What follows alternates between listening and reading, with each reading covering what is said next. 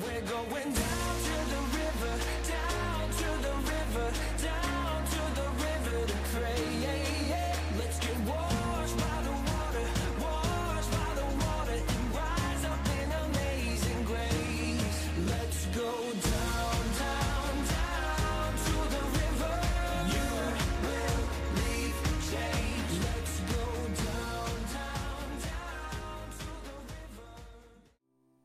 2 Peter chapter 1 verse 16.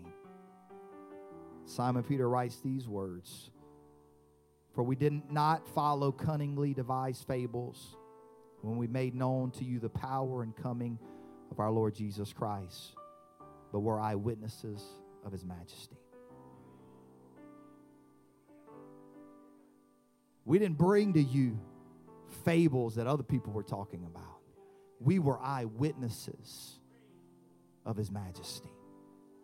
And I've showed up today with the same words of Simon Peter. I didn't come to tell you about a God somebody else told me about. I've showed up to tell you that I'm an eyewitness of his majesty. Come on, has anybody seen God do something in your life? Has anybody witnessed his majesty?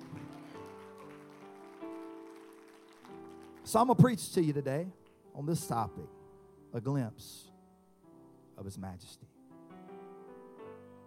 a glimpse of his majesty. Just a glimpse. Just a glimpse. God, we need your anointing today. Let your power fill this house as it already has. Let it continue to flow, God. Let your anointing saturate. Let it fill every individual today with so much hope that they realize that we're in the presence of a majestic king. I pray for every individual in the name that's above every other name. We ask it to be done. Somebody shout in Jesus' name. Amen. If you love the Lord, give him a hand clap of praise and you may be seated this morning. In Max Lucado's book, God Came Near, he tells a story of a man that for 51 years was blind. His world was as black, was a black hall of sounds and smells as he felt his way through five decades of darkness. Until one day, a skilled surgeon performed a complicated operation on a man by the name of Bob Edens. And Bob, for the first time, was able to see. He found it overwhelming, and this is what he said. He said, I would never, I would never have dreamed that yellow is yellow. He said, I don't have the words. I'm just amazed by yellow. However, red is my favorite color. I just can't believe red.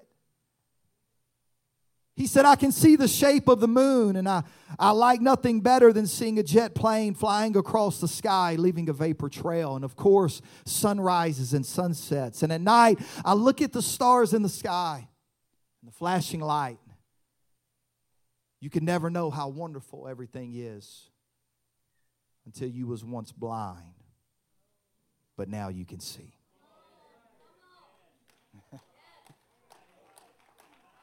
And he's right. Those of us who have lived a lifetime with vision can't really know how wonderful it is to be able to see, or can we? But Bob Edens isn't the only one who has spent a lifetime near something without really seeing it. If we can be honest on this Sunday morning, many suffer from, from some form of blindness. Think about it. We can live next to something for a lifetime but unless we take time to focus on it and see it, it doesn't really become a part of our life. Just because one has witnessed a thousand rainbows doesn't mean he's seen the grandeur of one. One can live near a garden and fail to focus on the splendor of the flower. And a person can, can, can be all that morals and religion calls them to be and still never see the author of life we can miss His majesty, allowing amazing grace to become mundane grace. And if we miss His majestic power, then we belittle His profound attributes. I heard one minister say this I am a fourth generation spirit filled Christian, three generations deep in the ministry. But I must be honest with you, ironically, as a minister, I was suffering from the same hunger pangs as the people who had never met Jesus before. He said, I no longer looked for a glimpse of his majesty. He went on to say, You can know all about the presidents, royalties, and celebrities. You can know their eating habits, their address, their marital status. But knowing about them doesn't imply that you actually know them. Listen, I've watched a thousand YouTube videos of Michael Jordan playing basketball. I've tried to imitate his moves. But that still doesn't mean that I actually know Michael Jordan.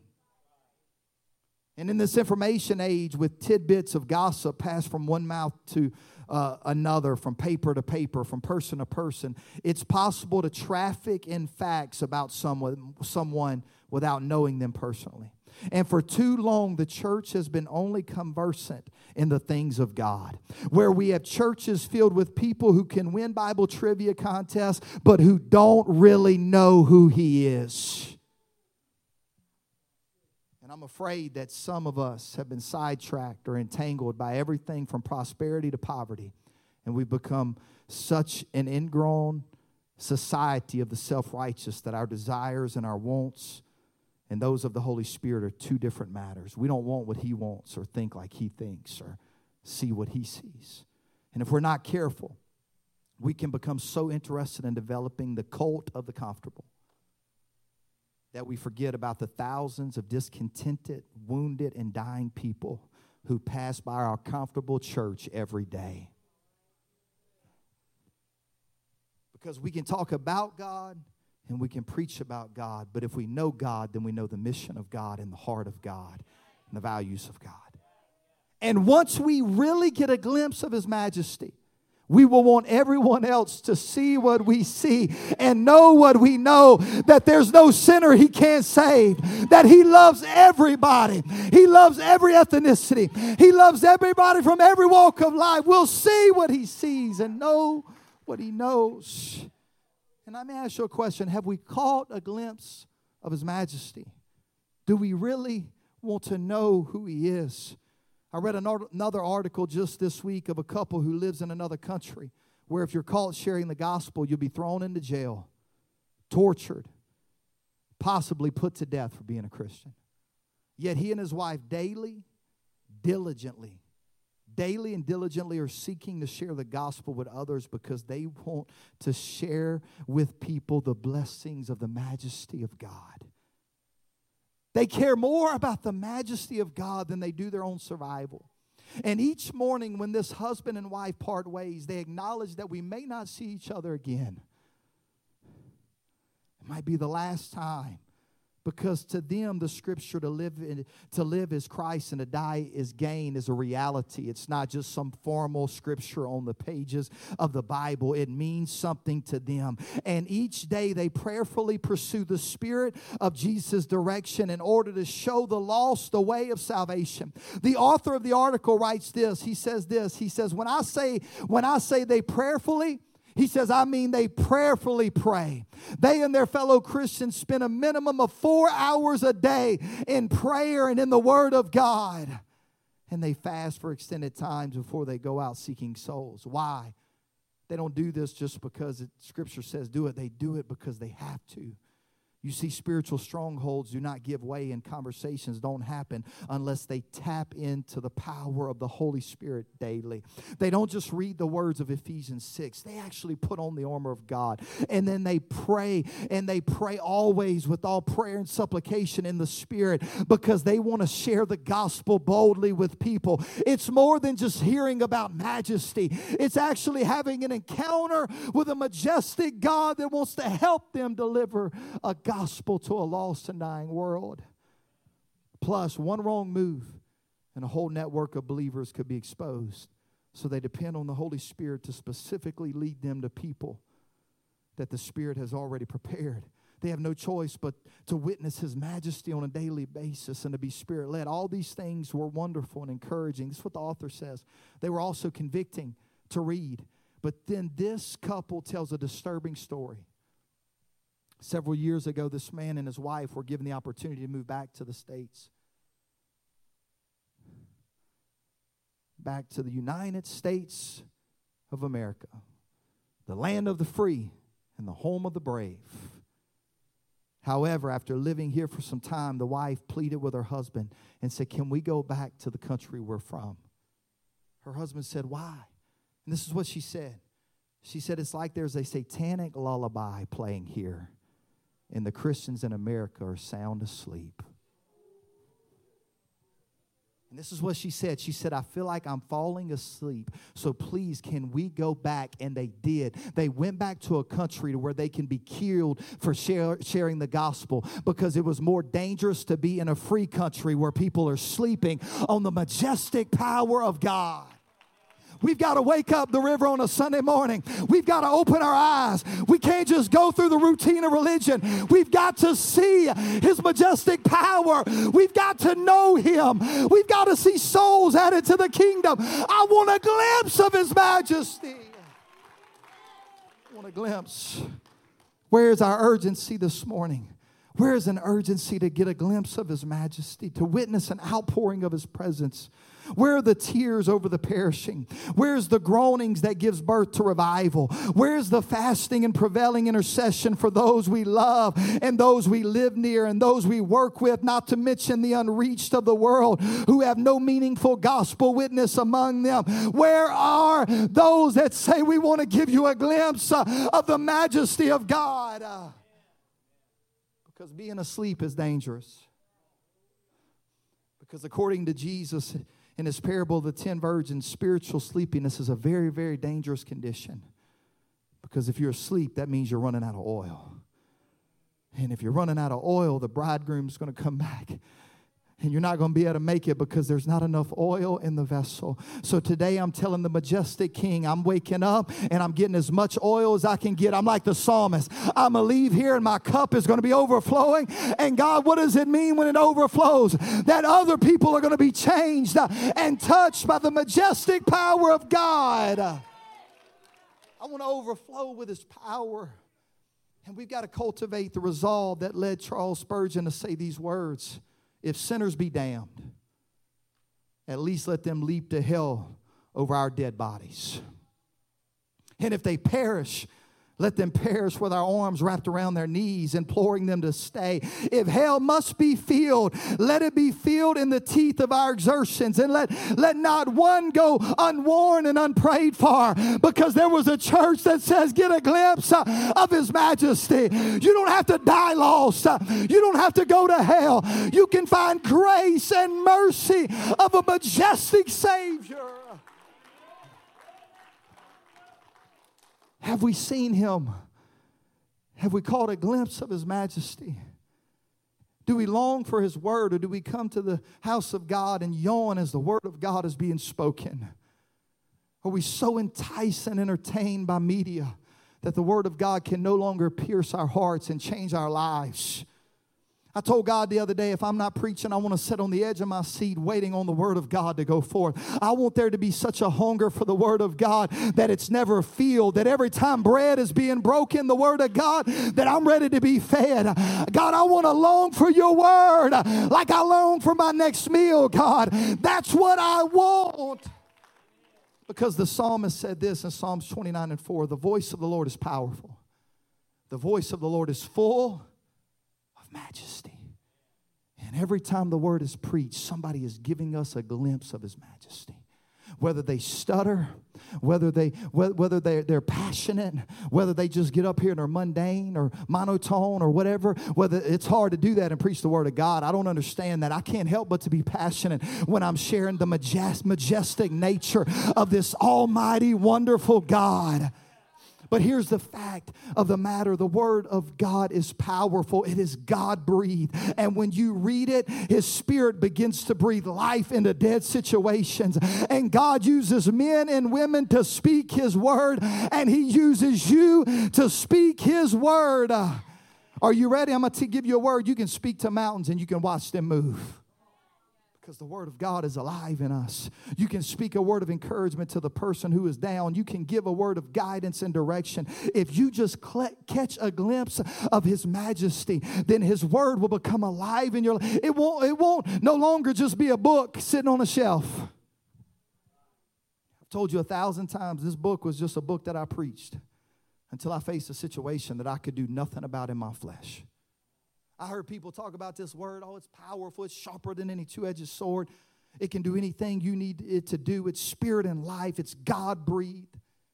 But until you get into a situation to where your natural voice won't change the circumstances, and you need a word from a king that is greater than any king that's ever lived, the Lord of Lords, you'll break out that word and you'll let it begin to speak to mountains in your life. You'll let it begin to speak to addiction. You'll let it begin to speak uh, to disease and sickness uh, because the, where the word of the of a king is, there is power and majesty. If I can just catch a glimpse of his majesty. And I want to help others get a glimpse. Once I catch a glimpse, I want to help others get a glimpse. Have you ever been in a powerful service where his presence was so overwhelming, like it was a little while ago, and you couldn't even hardly stand? You had to kneel, clap, run, smile. I was up here grabbing Kleenexes one minute, I was smiling the next a while ago. What is going on? God, your presence got my emotions all over the place. You know what it is when the king shows up, you don't know what to do.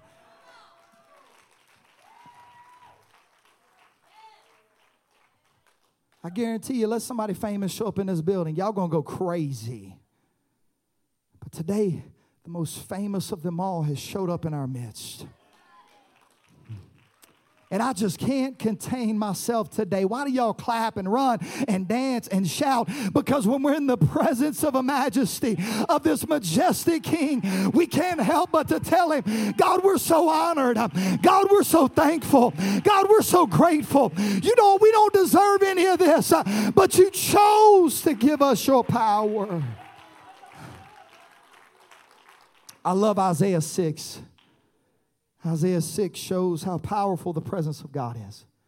Isaiah 6 and verse 1 In the year that King Uzziah died, I saw the Lord high and exalted, seated on a throne, and the train of his robe filled the temple. Isaiah sets the context, explaining that his encounter with God took place in the year that King Uzziah died. And if you study about King Uzziah, he was a beloved and trusted king. And after he died, Israel fell into a season of chaos and turmoil and desperation without his popular, popular leader. So it would have been logical for Isaiah to begin his prophecy with something dramatically negative. He could have said, In the lowest year of our nation, when COVID 19 broke out and gas prices were through the roof. Thank you, Uncle Joe.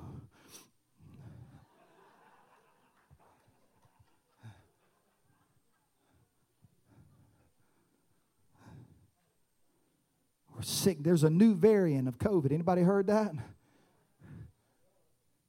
In a year where chaos is breaking out, in a year where a nation is divided, in a year where hate is running rampant, in a year where people can't seem to get past their own opinions and, and, and just love people with the love of Christ, in a year that, that all hope has been lost but instead, instead, instead of Isaiah the prophet writing that, he said, In the year that King Uzziah died, you know what he said? I saw the Lord high and lifted up.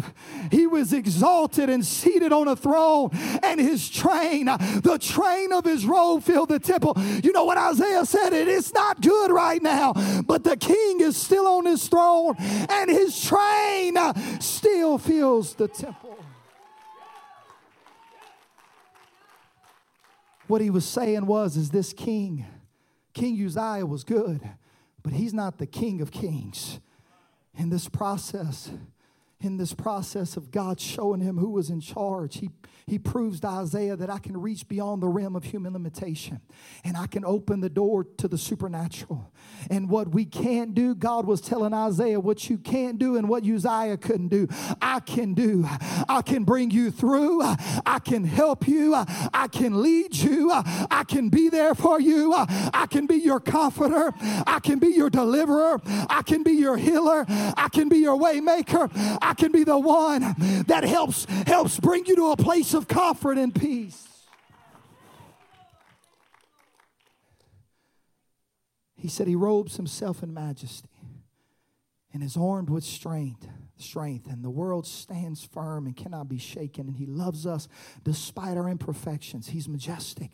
Isaiah didn't just read about god or hear others talk about god. He saw the lord. He caught a glimpse of his majesty. He experienced god's presence in a unique unique way. And if we're going to ask god to use us then we've got to catch a glimpse of his majesty Isaiah saw the Lord, and in God's presence, Isaiah was stunned. He was shaken. He was astounded. God was high and lifted up no matter what was going on around them. God was on the throne, and his, the train of his robe filled the temple. The imagery is taken from the practice of earthly kings, the great monarchs of Egypt and Assyria they owned these elaborate thrones. They, they, they made sure their thrones were elaborate. They were over the top to show how powerful they were. And then they wore these flowing robes. I'm thinking about getting me one. And the longer the robe was, the more power the king was supposed to have. And as a king defeated the camp of another king, you know what he would do? He would he would go and he would cut off the defeated king's train and he would sew it onto his train. And the longer the train of the king got, the more power he possessed.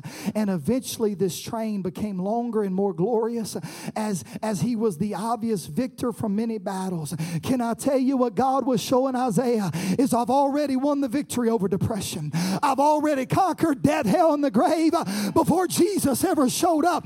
My train fills the temple. I'm majestic like none other. Prophet did his best to use human words to describe heavenly creatures encircling God and praising his name. I loved it. Isaiah said, Look, his train fills the temple. He's victorious already. Jesus hasn't even showed up yet, and he's already got a plan that's going to make him victorious. He's already stripping the enemy of every wile and method that he has to destroy humanity. And then all of a sudden, Isaiah says, Look, there was all these angelic beings encircling God. And Isaiah called them seraphims, angelic, fiery beings with six wings surrounding the Lord God because of the holiness of the Lord. And these heavenly beings covered their faces with two of their wings to shield themselves from the glory of the Most High God. Now, watch this. The angelic beings couldn't catch a glimpse of His majesty, they had to cover their face. But a prophet who said, Woe is me, I'm undone, God allowed him to catch a glimpse of His majesty. These angelic beings are covering their face from the, from the glory of God, of the Most High. And these worshipers cried out to each other with loud voices, shouting, Holy, holy, holy is the Lord Almighty. And the whole earth is full of His glory. And some of you may say, why did they say it three times? The triple repetition of holy was for emphasis that God is God all by Himself. If you said something in threes, that meant, that, that meant it was complete. And what they were saying was that God is separate and distinct. He is complete within himself. God is light, and there is absolutely no darkness in him. He is perfect, pure, and righteous. God's holiness is the centerpiece of his character, and all of his other attributes flow from it. His wrath is against sin, then is a holy wrath. His sovereignty over the universe is a holy sovereignty. His love for the world is a holy love. If God is anything, He is holy, holy, holy. And the prophet saw a God who rules over all the situations of life majesty, majesty, majesty. And Isaiah would go on to write that their voices boomed so loud that the doorposts began to shake and the temple began to tremble. And the glory of God filled the temple like smoke, and Isaiah was left in awe. Let me ask us a question today. When was the last time that we had an encounter like Isaiah had? Where we have to fight back against our own self and say, You're not going to keep me out of the presence of majesty. And you hear me today, I've come to preach to somebody, and I won't be much longer. We've got to fight back against this, this antichrist culture that we live in that is numbing us to the presence of God and making us naive to his power. Look around. Our culture treats God casually, trivially, and even fictionally. familiar with popular perceptions of him but unaware of his majesty many people take god for granted the enemy can't remove the presence of god so so what he does is he puts information in our lives that that causes us not to acknowledge the presence of god because it doesn't make sense to logic and to some he's the man upstairs or the big guy in the sky but these pictures of god don't begin to come close to showing the Lord the respect, glory, and honor he deserves. Can I, can I say this and not be rude? Don't use his name in vain. Don't say, oh my. Say, oh my gosh. Because that name, it's powerful. And if we ever catch a true vision of God in his purest essence, I promise you, we will never refer to him like a pal that we have down the road. Let me give you a word today. God is too mighty to be disrespected. He's too holy to treat casually. He's too good to speak to with an ungrateful familiarity. He is too majestic to casually take for granted. He is my Savior. He is my stronghold. He's the one who blots out our sins and the one who comforts me when I'm hurt. Think about it. The King of the universe is my advocate. And the Word was made flesh and he dwelt among us, and we behold, beheld his glory full of grace and truth. His majesty, all the splendor of heaven revealed in a human body. God came near, his majesty was seen, a human body housing divinity, holiness and earthliness and intertwined. The one, eh, the one who is older than time and greater than death shows up in the form of a baby in a manger. Heaven touched the earth. And as a result, earth can know heaven now. The one who spoke with such thunderous authority and love, with such childlike humility, who went against the pomp of religion, dissipating the fog of theology and lifting the dense curtain of controversy and opinion, all the while erasing our blinding errors and egotism. This is no run of the mill Messiah. His story was extraordinary. He called himself divine, yet made himself available to you and I.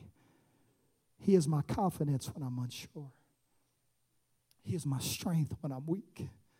He is my helper, my hiding place, my hope, and my light. He is my refuge in time of trouble, my song and my strong deliverer. He is my king. And I want to catch a glimpse of his majesty today.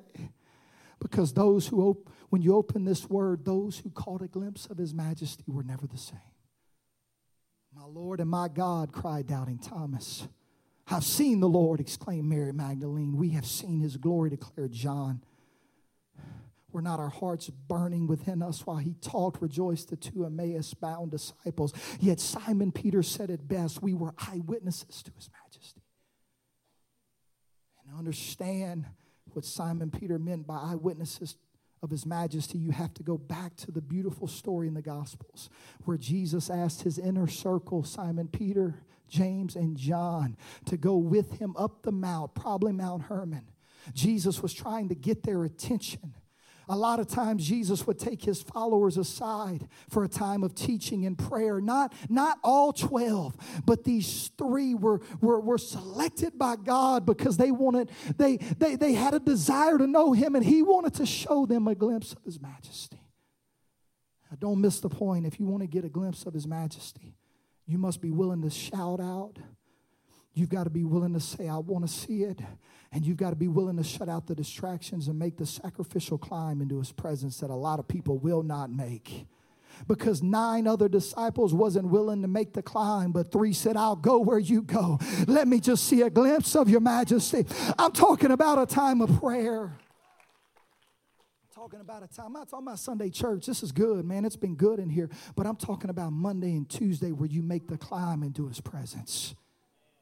To where you get your word out and you pray it and you have meditation time in his presence and you intercede. And some of your greatest God moments will happen when you are tired but available.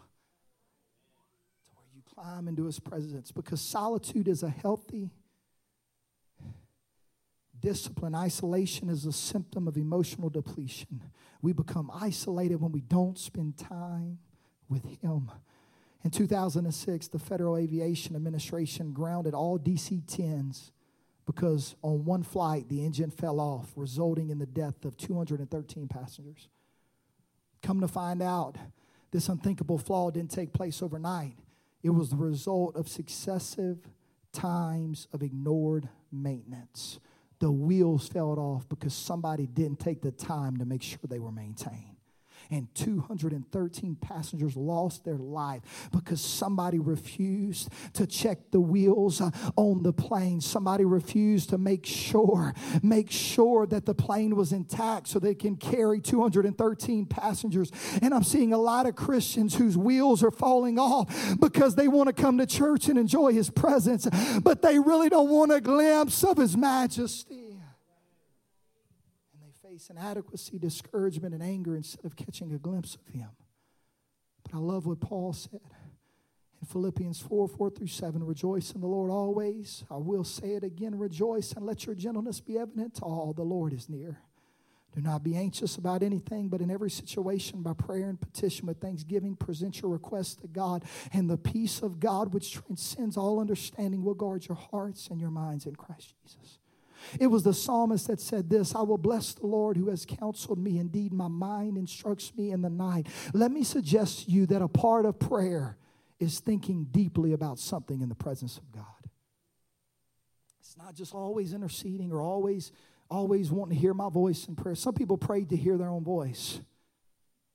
God, let me see how much I can pray and hear my no prayer is thinking about something in the presence of God. It's closing your eyes and, and telling him, My mind is a mess right now, and I'm just going to get in your presence, catch a glimpse of your majesty, and I'm just going to think about all these things going on in my life, but I'm going to think about it in your presence.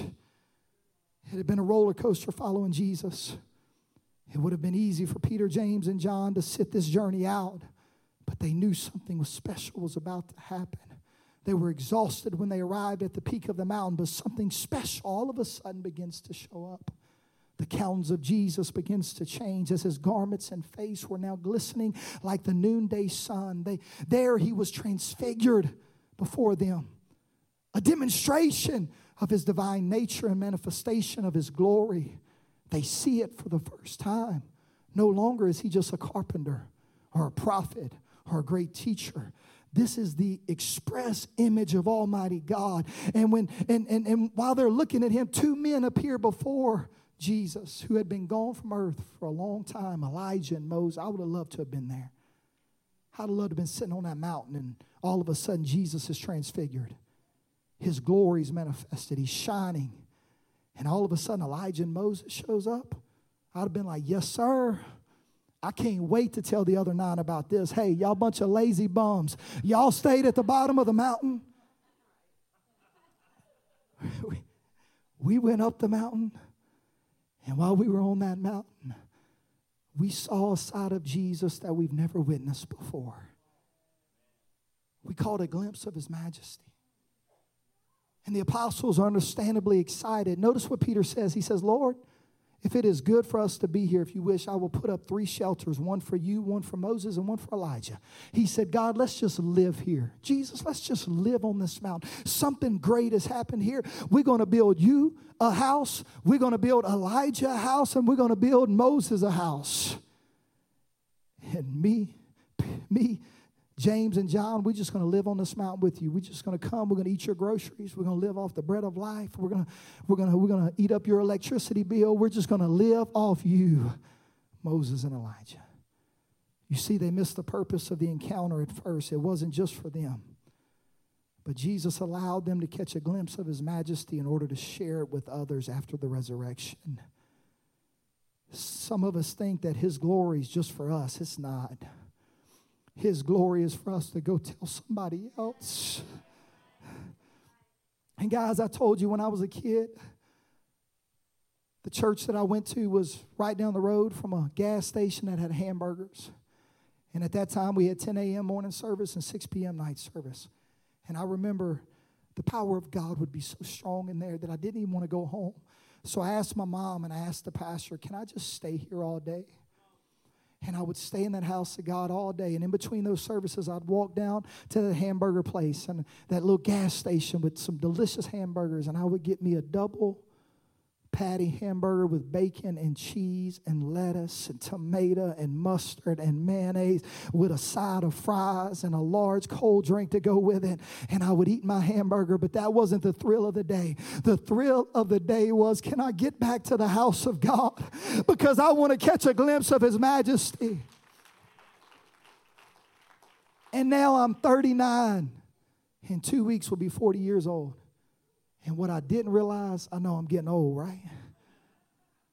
What I didn't realize then, that I realize now, is being in that atmosphere was powerful and it was good. And it was the same thing that Simon, Peter, James, and John experienced on the mountain. But God showing me his glory wasn't just for me to have a moment, it was for me to go out and live a lifestyle that points everybody else to his majesty. Somebody's got to hear me today. I know you want to be here, but his majesty goes everywhere you go. And he lets us experience this so we can show everybody else. Matthew 17, 5 through 8. And while he was still speaking, a bright cloud covered them. And a voice from the cloud said, This is my son whom I love. With him I am well pleased. Listen to him. And when the disciples heard this, they fell face down on the ground. They were terrified, but Jesus came and touched them and said, Get up. He said, Don't be afraid. And when they looked at him, they didn't see anyone else. No longer was it about Elijah and Moses. No longer was it about just a mountaintop experience. When they looked up, they only saw majesty. Their focus was only on Jesus. It wasn't on the singers, it wasn't on the preacher, it wasn't on the greeters. It was on the one that was getting ready to wash out their sins. And it was in that moment as musicians come they realized that Jesus designed this encounter to be something they would never forget. Sure, they had been with Jesus for a long time, and sure, it was Simon Peter that declared he is the Son of God, God in the flesh. Yet, this was the time, it was this moment that their life was forever changed, a scene that would be burned in their minds long after Jesus had risen from the dead. John might have been referring to this event of seeing Jesus transfigured when he wrote to fellow Christians in 1 John 1 and 5. This is the message we have heard from him and declare to you that God is light. In him there is no darkness at all. And then we turn to Simon Peter, who says, We witnessed his majesty. His majesty. To say these words means that there is royalty in our midst, that the King of Kings and the Lord of Lords who is king like none other, the one who demanded purity yet stood for the rights of a repentant sinner, and sometimes would even stand in the midst of people that others thought he shouldn't even be around. And something happens to a person who catches a glimpse of his majesty. One glimpse of the king. Not religion, because there is a such thing as pure religion but if you fall in love with Pentecost, Baptist, Catholic, Presbyterian, then you're missing the majesty of the King. Listen, if we didn't have all these instruments and all we had was a guitar, and me and Brother William singing a duet, I still should be moved when majesty walks into the building. Want you to love the river, but I don't want you to love it for the wrong reasons. I want you to love it because majesty shows up every Sunday. And when I'm consumed with majesty, being a spectator will no longer be an option. Junk religion will no longer suffice. Sensation seeking is needless. Because once you've caught a glimpse of Him, you'll only want more and more and more. And for the past few weeks, I've been lost in one magnificent obsession. I want to get close enough to witness His majesty. I want to see all that God will permit me to see, knowing full well that I've not seen all, nor will I see all that there is to see on the other side of the sun. I want to see the majesty of the King of Kings. I want to see what Simon Peter, James, and John seen. I want to see what they experienced uh, in the upper room. I want to see, I want to see the one that the psalmist wrote about. How majestic is your name in all the earth. The I am that I am. The one that Jesus showed up and said, I am. The one that said, I am that I am. I'm the bread of life. I'm the one who makes bread happen. That's what he was saying. I don't need any material. I don't need any ingredients. When he said, I'm the light of the world, he means I am the one who makes light appear in your dark world. And when Jesus said, I am, he was saying that everything God is now resides in me. I've given, I've given him a name the name of Jesus that's above every other name. It's the only name, saving name in the universe, Jesus. It's the only name that possesses all power in heaven and earth. It is the most majestic name known to humanity the name by which sins are washed away in baptism, the name by which demons are dispelled, the name by which sickness flees, walls crumble, and addictions are loosened. That name, that name, Jesus, is more than a name that needs to be spoken at Christmas. Merry Christmas, that's great, but the name is more powerful than just a holiday name. This is the name that, when spoken, calls all of the seen and the unseen world to stand at attention. When I speak his name, doors open, for he is the door. When I speak his name, the way becomes clear because he is the way. When I speak his name, deception leaves because he is the truth, and de- deception can't stand in the presence of truth. When I say Jesus, death's got to flee because he's the resurrection and the life. You know why? Because his train fills the temple. Jesus' name is big enough to change anybody's life. There is no sin too great for his grace. There is no habit too big for his healing. There is no label too strong for his love. Let me say it again. I want you to catch a glimpse uh, of his majesty. His name is still calling people out and bringing them into his kingdom.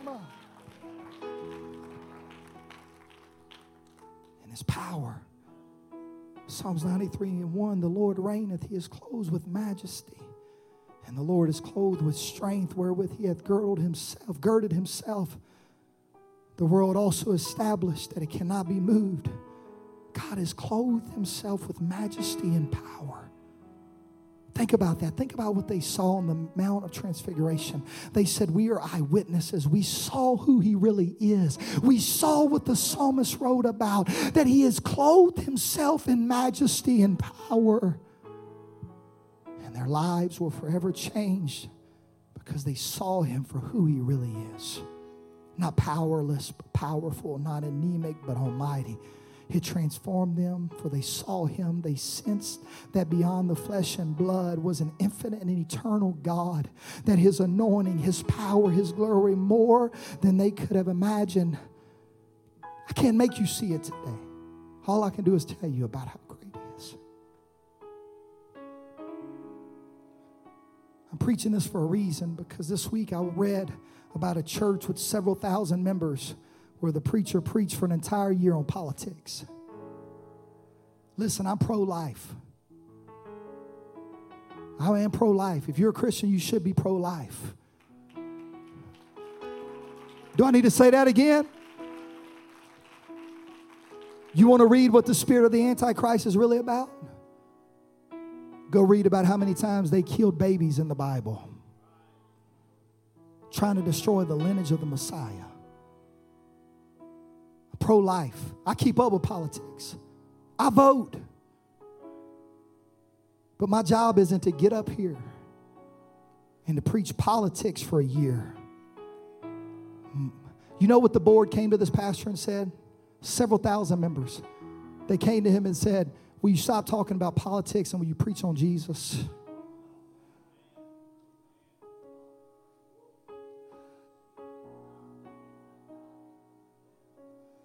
Because the Bible says in the last days, the Lord's majesty will appear again. And there will be a great outpouring on all flesh. So I didn't come to tell you about COVID 19 today. I didn't come to tell you about if you're Democrat or Republican. I didn't come to preach on any of that today. I didn't come to talk to you about who's a better president. But I've come to tell you there's one that sits on the throne and he's high and lifted up. His train fills the temple. He's never changed uh, and he wants to help people. As we stand.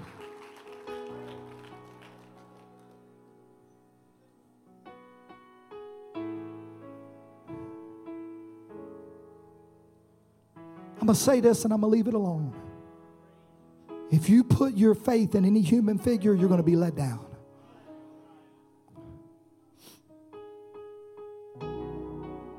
If your faith was in President Donald Trump, or if your faith is in President Joe Biden, get ready to be let down. If your faith is in me, I want you to believe in me. I want you to love me. But if you're looking at me and you're trying to call me majesty, you better get out of here. I walk the best that I can walk for the King of Kings and the Lord of Lords. King of Kings and Lord of Lords. I do the best I can to preach His gospel, but I'm not majesty. I can't change anybody, but I'm connected to one who can.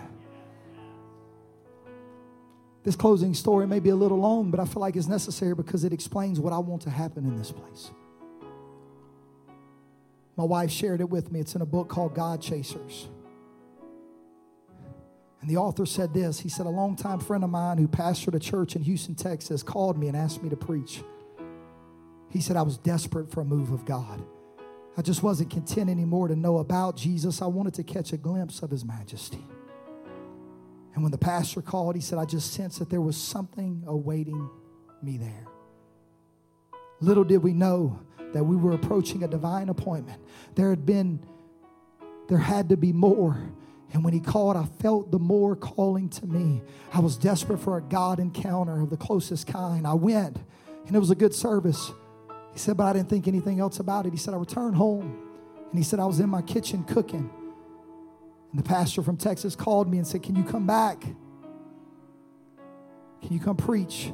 He said, So I went. The second Sunday was even more intense. No one wanted to leave the building. After the Sunday night service, the pastor looked at me and said, What should we do? We've been waiting on a move of God like this. He said, I looked at the pastor and said, We need to have a Monday night prayer meeting. No agenda, no music, no preacher, just a Monday night encounter with majesty. He said that Monday night, 400 people showed up to pray. He said, I, I, told the pastor, he said, let's continue to gauge the hunger of these people. So we went into a, a third Sunday of revival. The church had two services, one at 8:30 and one at 11. And he said, when I returned for the third weekend, while I was in the hotel, I sensed a heavy anointing of some kind a brooding of the Spirit, and I literally wept and trembled in my room. And he said the following morning we walked into the building for the 8:30 a.m. service, expecting to see the usual early morning first service, happy, sleepy crowd. He said, I thought the worship would be low key, but as I walked to sit down on the front row that morning, the presence of God was already in the building. It was so thick, he said, you could barely even breathe. The musicians were clearly struggling to continue their ministry. Their tears got in the way. Music became more difficult to play. Finally, the presence of God hovered so strongly that they couldn't sing or play any longer. They just crumpled on the ground and began to cry and weep and pray. The atmosphere reminded me of the passage in Isaiah 6. He said, in the midst of this, all this is going on. He said, people's falling out. He said, the pastor looks at me and said, Are you ready? He said, I looked back at the pastor said, I ain't going up to the pulpit. He said, I'm afraid. He said, I'm afraid if I go up to that pulpit, the presence of God is so strong, he might strike me down. So the pastor said, Well, I feel like I got a word. And the pastor walks up with his Bible, he sits it on the pulpit, and he opens the Second Chronicles 7 and 14. And he said this He stepped to the pulpit and said, If my people, which are called by my name, shall humble themselves and pray and seek my face. and turn from their wicked ways, and I will hear from heaven, and I will forgive their sins, and I will heal their land.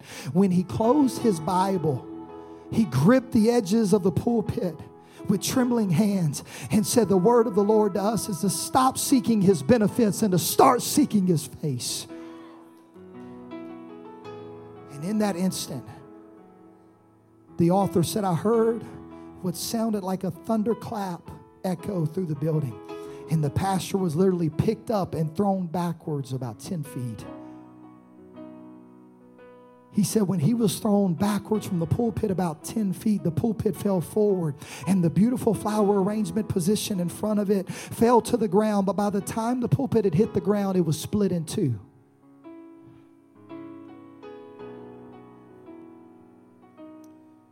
And at that instant, the tangible terror of the presence of God filled that room. People began to weep and wail.